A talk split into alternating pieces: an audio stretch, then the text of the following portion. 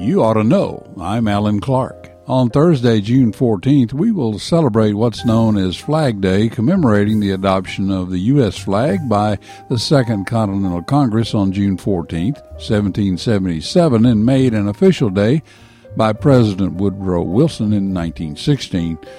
This is not a federal holiday, but fittingly, the United States Army celebrates its birthday on the same date, having been adopted by the Congress on June 14, 1755 while cities and towns will celebrate by brandishing new flags at public locations and listening to speeches by dignitaries, my focus will be on a question posed by a lawyer and poet back in 1814 during the War of 1812 against the British and the Creek Indians. Francis Scott Key, an attorney negotiating the release of prisoners aboard the HMS Tonnant in Baltimore's harbor on September 13th and 14th, observed what came to be known as the Battle of Baltimore, during which American forces at Fort McHenry were shelled by the Royal Navy all through the night. At dawn, he saw that the huge garrison flag at Fort McHenry had replaced the smaller storm flag displayed overnight, and the big flag was still waving.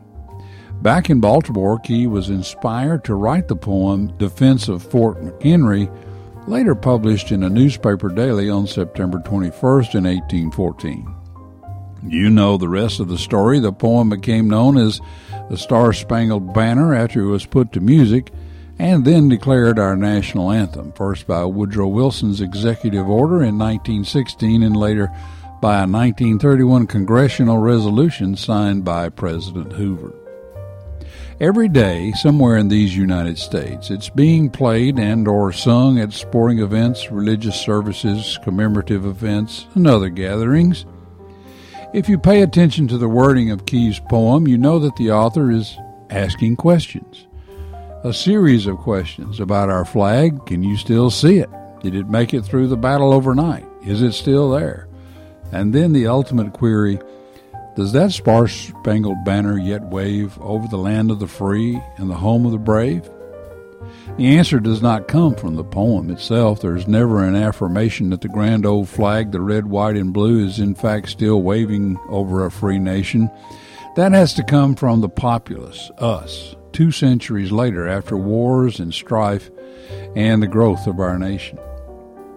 That garrison flag, originally 30 by 42 feet in size, had been passed down through generations which saw it being snipped into pieces as mementos of the battle before finally making it into the Smithsonian Institution's hands in 1912, where it was put on exhibit in the National Museum of American History in 1964.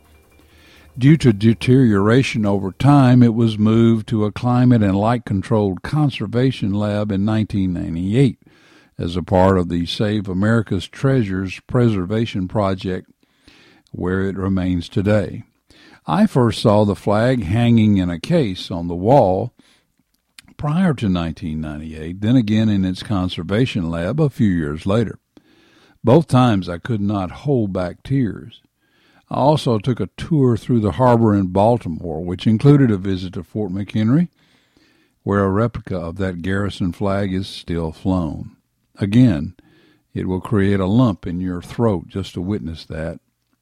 So the question this year on Flag Day still remains Does that Star Spangled Banner yet wave over us, the land of the free and the home of the brave, after all these years, as a symbol of a nation bound together by freedom and hope and sacrifice? The answer, I'm proud to say, is a resounding yes.